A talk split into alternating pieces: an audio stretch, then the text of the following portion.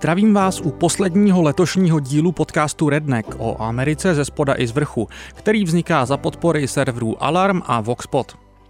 Protože poslední týden většinu lidí zaměstnávají svátky a nebyl proto příliš úrodný na události, bude dnešní díl tak trochu rekapitulační. Rozhodl jsem se vám dát doporučení na nejlepší knihy o americké politice, které podle mě letos vyšly. Nakonec jsem jich vybral 8 a jsou ovšem možném od odborů a stávek přes historii monopolů a amerických hranic až po současné směřování demokratické strany nebo amerických médií. Žádná z nich zatím nevyšla v češtině a obávám se, že u mnohých to ani nehrozí, ale myslím, že alespoň polovina z nich je poměrně přístupná i v angličtině. Uvedené knihy nebudou v nějakém specifickém pořadí od nejlepší k nejhorší nebo naopak. Takové srovnání podle mě nedává moc smysl.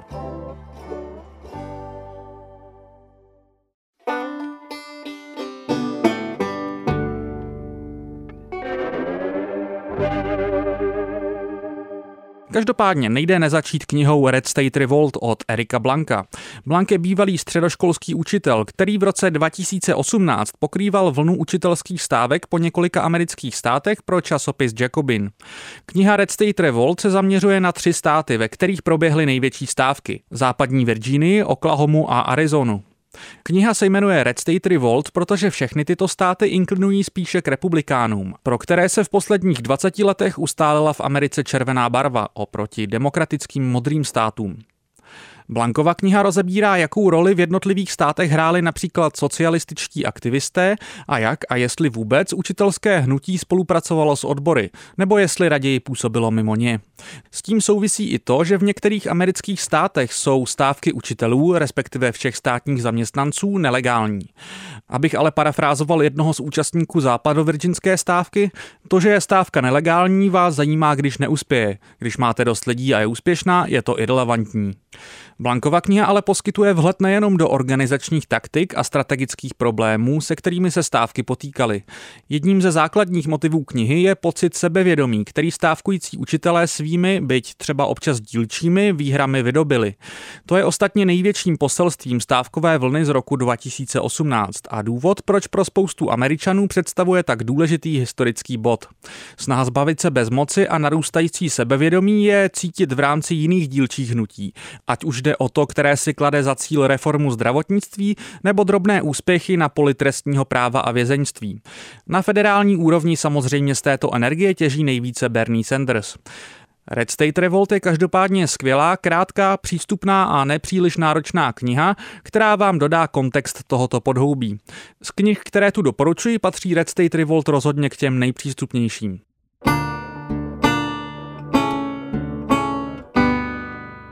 O knihách od profesora historie Grega Grandina se špatně mluví, protože často popisují historické posuny a souvislosti, které jsou jen těžko postihnutelné.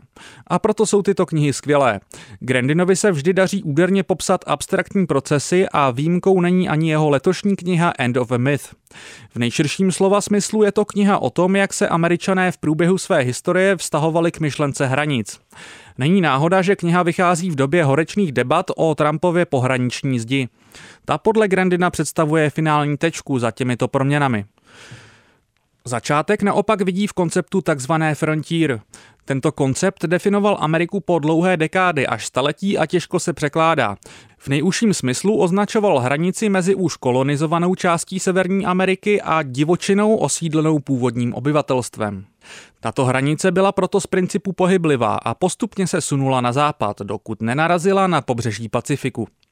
Poté se podle Grandina přesunula myšlenka této hranice do jiných sfér, ať už v kolonialistické rovině, jako v případě amerického angažmá na Filipínách, v podobě globální obchodní dominance, nebo například do vesmíru, jak slovo frontier používal například John F. Kennedy. Grandin popisuje, že toto expanzivní přemýšlení je naprosto určující pro pochopení americké politické historie. Vždy expandující hranice podle něj pomáhala utišit domácí konflikty jako jakýsi výpustný ventil, který který ostatní země neměly k dispozici. Zároveň poskytuje důležitý protipohled na Trumpovu politiku v době, kdy je současný prezident popisován jako zvrhlá a ať už impeachmentem nebo porážkou ve volbách napravitelná výjimka z pravidla. Velkou část knihy se Grandin zabývá historií hranice s Mexikem ve světle, které působí Trumpovo prezidentství spíš jako logický důsledek, než nepravděpodobná zvrhlost. Podle Grandina je ale období a mýtus americké expanze u konce a právě proto má Trumpova zeď takovou sílu. Zeď představuje konec víry v nekonečné možnosti.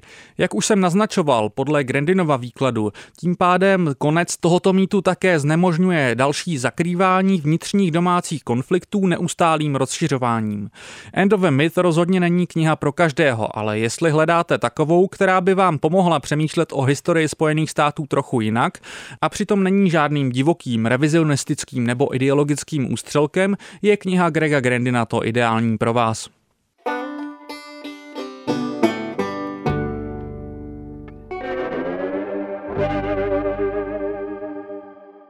Matt Taibbi se živí jako sloupkař pro časopis Rolling Stone a napsal už celou řadu knih. Jeho letošní je výjimečná tím, že od politiky uhýbá tematicky k médiím. Taibbi říká, že původně chtěl napsat něco jako aktualizaci Manufacturing Consent od Edwarda Hermana a Noama Chomského a já myslím, že se mu to podařilo. Jeho letošní kniha Hate Incorporated popisuje proměnu amerických médií za posledních přibližně 40 let a zároveň rozdrolení společenského konzenzu. Aniž by si Taibbi idealizoval předchozí model fungování, popisuje, jak současná americká mass media začala fungovat jako ideologické safe spacey pro skupiny diváků, na které cílí. Hledání nudného vnuceného souhlasu nahradilo rozrazování do nesměřitelně znepřátelných táborů, které se navzájem nenávidí. To podle Taibbiho není vedlejší produkt, ale samotný záměr. Politici jako Trump pak nejsou příčinou tohoto stavu, ale jen jeho symptomem. Mnohé to nepřekvapí asi u Fox News, ale skvělé na Taibího knize je upozornění, že podobně začala fungovat i liberální stanice MSNBC. Přirovnání MSNBC k Fox News mi bude vytýkáno jako neomluvitelné. Fox News možná operují se škodlivější politikou, ale z MSNBC se stal stejný druh konzumního produktu a politického safe spaceu pro diváky, kteří skálopevně souzní se svojí politickou stranou. Nejde o to, která strana je lepší. Ani jeden z přístupů nemá nic společného s novinařinou. Píše Tajiby v úvodu. Hate Incorporated popisuje prohnilý ekosystém amerických médií a jakkoliv nešetří nikoho, včetně sebe sama, tak jeho největším terčem kritiky je právě samotný systém, nikoliv jednotlivci. Největší mediální průšvihy, které rozebírá, jsou válka v Iráku, Trumpova kampaň před volbami 2016 a do třetice následné snahy vykreslit Trumpa jako loutku Kremlu, což je narrativ, ke kterému je být dlouhodobě velmi skeptický. Taibbi má navíc břitký a lehký styl a u jeho knihy se budete jak smát, tak znechuceně kroutit hlavou. Jako dovětek jeho knihy vyšel skvělý rozhovor právě s Noamem Chomským a jeho český překlad najdete na Alarmu pod titulkem Noam Chomsky znovu se vrací řeči o tom, že máme příliš mnoho demokracie.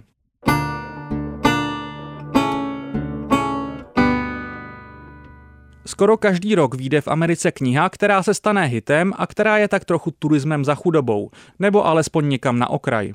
V posledních letech se do zdejšího povědomí zapsala především Hillbilly Elegy, která se pokoušela, nikoliv neproblematicky, přiblížit městským liberálům oblast Apalačských hor, která se hrála významnou úlohu v katapultování Trumpa do Bílého domu. Letos tuto roli vyplnila kniha Dignity od Krise Arnádeho. Arnáde původně pracoval jako bankéř na Wall Streetu. Po hospodářské krizi ho postupně postihla velká deziluze z jeho zaměstnání, kterému věnoval méně a méně času, až přestal úplně. Nově uvolněný čas začal trávit dlouhými procházkami s foťákem a brzo ho začaly přitahovat spustlé vyloučené lokality. Poprvé jsem vešel do oblasti Hunts Points v Bronxu čistě proto, že mi bylo řečeno, že se jí mám vyhnout, píše Arnáde. Postupně mu přestaly stačit jen procházky po Bronxu a New Yorku a začal se vydávat po celé Americe a jejich nejzapadlejších, nejvyhoštěnějších místech. Po místech, které souhrně označuje za Back Row America, tedy doslova zadní řada Ameriky. Autor sám samozřejmě neuniká té nálepce outsidera, který se s foťákem jde podívat, jak se žije v té zapomenuté Americe. Vypořádává se s tím ale asi nejlépe, jak to jde. Svoji roli nepopírá a snaží se dávat co největší prostor promluvám lidí, které potká. Na své pouti vypichuje roli, kterou v těchto lokalitách sehrávají kostely, respektive spíše zborové místnosti, což asi není až zas tak překvapivé. Pro mnohé bude překvapivější, že podobně centrální roli hrají takřka na všech těchto místech zdejší pobočky fast foodů, pravidla McDonaldy.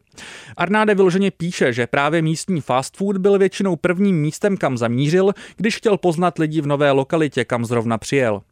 Na Dignity je nejlepší, že Arnáde se snaží, jak jsem zmiňoval, co nejvíce ustoupit do pozadí a poslouchá své subjekty velmi citlivě. Text doplňuje i velké množství Arnádeho fotografií a doporučuji si proto Dignity případně pořídit na papíře. Kniha je rozhodně zdaleka nejpřístupnější ze všech, co tu doporučuji. Kdyby poselství Arnádeho knihy bylo jen, že se obyvatelé těchto spustlých lokalit reálně opravdu nemohou odstěhovat někam za lepším, byla by to jen mnohokrát opakovaná pravda. Dignity jde ale trochu dál a ukazuje, že většina z nich ani svoji rodnou lokalitu opustit nechce. A proč by taky měli?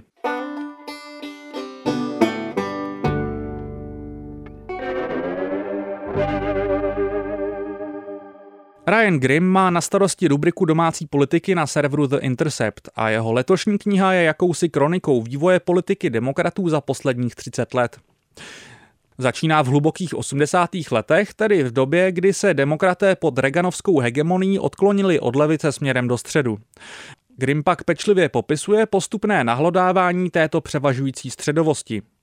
Jeho kniha We've Got the People si bere název z výroku odborářského aktivisty Cezara Cháveze They have got the money, we've got the people. Tedy na jejich straně jsou peníze, na naší lidi. Tento výrok ale asi mnozí z vás znají spíše z parafráze od Alexandrie Ocasio-Cortez. Je dobře vybraný, protože proces, který Grimm popisuje, ilustruje naprosto přesně. Proměna demokratů za posledních 30 let jde právě nejlépe popsat přimknutím strany k zájmům velkého biznisu a bank. Grimm zároveň popisuje sílící populistický boj proti této změně. Rozpitvává tu právě zástupce středového establishmentu a jejich nejvýraznější postavy posledních 30 let. Od prezidentů Clintona a Obamy přes stratega a šéfa Obamova štábu Ráma Emanuela nebo předsedkyni dolní sněmovny Nancy Pelosi a šéfa demokratů v Senátu Harryho Reida. Druhým pólem jsou pak různě úspěšní a různě odhodlaní vyzývatelé zleva. Jak naznačuje podtitul knihy, rámuje je z jedné strany neúspěšná kandidatura na prezidenta Jesseho Jacksona na konci 80. let a jeho takzvaná duhová koalice a z druhé strany úspěšná kandidatura právě Alexandria Ocasio-Cortez a její sestřelení vysoce postaveného demokrata Joea Crowleyho. Mezitím ale najdete spoustu drobnějších bitech, ve kterých hraje hlavní roli například celá řada letošních kandidátů na prezidenta, jako je Elizabeth Warren, Kamala Harris nebo Beto O'Rourke, nebo lokální aktivisté, jejichž příběhy ukazují rostoucí touhu změnit směřování strany ze spoda a vytrhnout ho z područí věčně doprava uhýbajícího vedení. We've Got the People je tak na jednu stranu skvělým a nemilosrdným účtem za dominantní centristickou probiznisovou strategii demokratů posledních 30 let, zároveň je ale dobrým úvodem do ohnisek boje mezi populistickými aktivisty a establishmentem strany. Ve větší míře probublal tento boj na povrch skrze první kandidaturu Bernieho Sandersa na prezidenta v roce 2016. Lokální úspěchy ve volbách do kongresu v roce 2018 vše umocnily a nadcházející primárky se odehrávají taktéž taktéž podél stejné bojové linie. Ať už primárky dopadnou jakkoliv, bude tento souboj i nadále pokračovat a kniha Ryana Grima vám dodá potřebný kontext. Grim je zkušený reportér a kniha je opepřena desítkami velmi konkrétních historek od výměn názorů ve washingtonských barech přes konfrontace místních aktivistů z celé Ameriky až po debaty v Bílém domě.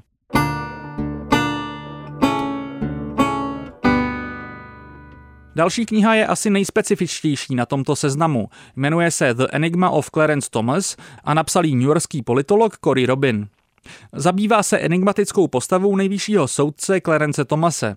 Ten v roce 1991 nahradil u nejvyššího soudu Turgoda Marshalla, který byl prvním afroameričanem u nejvyššího soudu. Momentálně je Thomas nejdéle sloužícím nejvyšším soudcem a na rozdíl od Marshalla je naopak také tím nejkonzervativnějším. O Thomasovi si toho každý mnoho myslí, ale zároveň toho o něm většina lidí moc neví. Mimo jiné proto, že u nejvyššího soudu málo kdy klade dotazy. Nepromluvil tu například po celých deset let od roku 2006 až do roku 2016. Když mlčení prolomil, i předseda soudu John Roberts sebou prý překvapeně škubnul.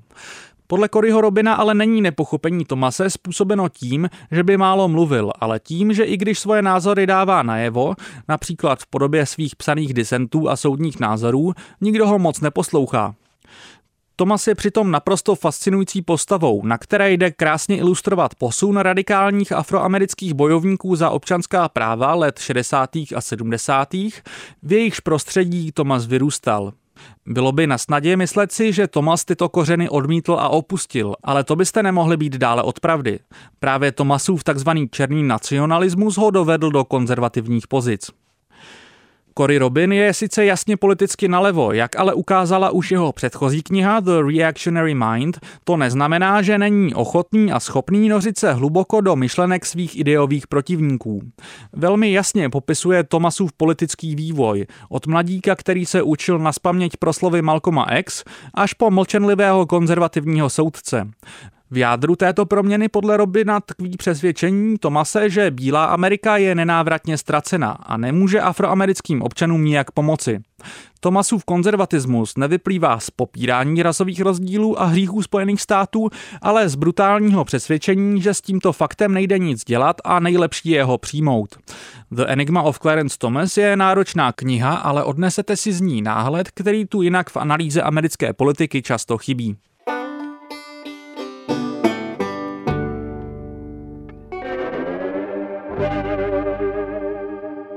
Matthew Stoller pracuje pro washingtonský think tank Open Market Institute, který se zaměřuje na antimonopolní politiku.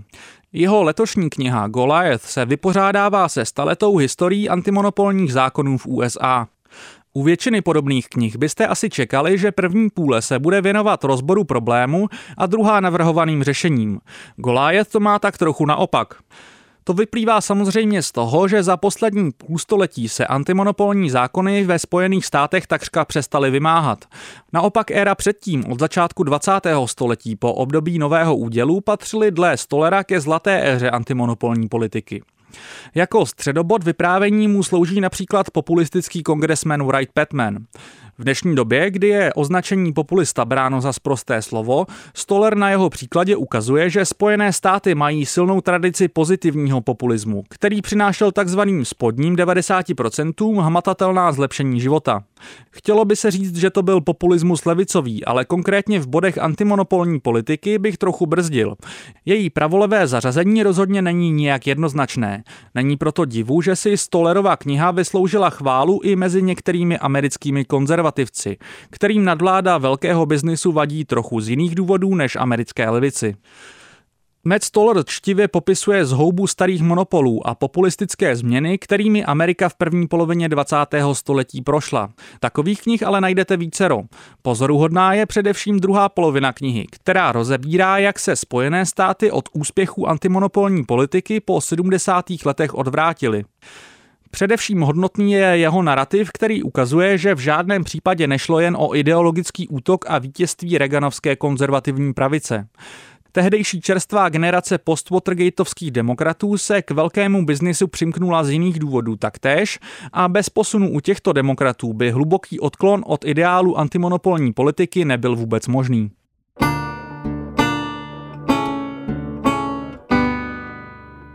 Poslední kniha, kterou bych chtěl doporučit, je Triumph of Injustice od Gabriela Zakmena a Emanuela Saeze a je o daních. Oba spoluautoři jsou ekonomové. Spolupracovali s francouzským ekonomem Thomasem Pikettym a radí senátorce Elizabeth Warren s její prezidentskou kampaní právě v otázce daní. Triumph of Injustice není dlouhá kniha a podobně jako Goliath rozebírá změny, které v této sféře nastaly ve Spojených státech především za posledních 50 až 70 let. Saez a Zuckman popisují, jak došlo k nespravedlivému vychýlení, kdy slovy Warrena Buffetta jeho sekretářka platí větší daně než on. Potrženo sečteno, americký daňový systém je ve své aktuální podobě regresivní. Autoři jako příčinu vypichují například mírné zdanění kapitálu oproti zdanění práce. Jejich plány ale nejsou nějak radikální. Navrhují zvýšení zdanění především nejvyšších daňových pásem, tedy příjem ve 100 tisících dolarů ročně a výše. Kdyby se tak stalo, nebylo by to zdaleka poprvé v americké historii. V minulosti bylo například nejvyšší pásmo daněno i 90%. A to v době vlády republikána Dwighta Eisenhowera. Je záhodno ještě vysvětlit, že daně tu nefungují tak, že když si vyděláte řekněme 800 tisíc dolarů ročně, je celý váš příjem daněn v tomto Eisenhowerovském případě 90%. Těchto 90% se aplikuje jenom na výdělek, který spadá do toho nejvyššího pásma. To začíná v dnešní době na přibližně půl milionu dolarech ročně a je daněno 37%. Výdělek pod tuto částku se daní podle ekvivalentních nižších pásem. Podle Zukmana a Saeze se o americkém daňovém systému falešně traduje, že je progresivní. Například milně kvůli tomu, protože do něj není započítáno zdravotní pojištění. Oni by chtěli, aby skutečně progresivní byl. O zvyšování daní pro spodních 90% jim opravdu nejde. Kapitolou sama pro sebe jsou samozřejmě daňové ráje. Saez a Zukman označují předbíhání se ve snižování korporátních daní, ke kterému v posledních dekádách dochází za zhoubný mezinárodní závod ke dnu. To ale podle autorů není nutné a Spojeným státům nic nebrání v tom, aby zdanili podíl příjmů korporací, které jsou v zemi aktivní i v momentě, kdy ty své sídlo nominálně přepíšou do daňového ráje. Řešení na mezinárodní úrovni samozřejmě vidí jako obtížnější, ale i tak nabízí konkrétní kroky, které by mohly zastavit tento závod ke dnu i pro jiné menší země. Pozoruhodným doplňkem knihy je interaktivní web taxjusticenow.org, na kterém si můžete proklikat efekt různého nastavení různých daní a jejich úrovní na vlastní pěst. Vyjádruje ale sdělení Triumph of Injustice naprosto jednoduché. Bohatí neplatí daně, protože je necháváme. A jde to změnit.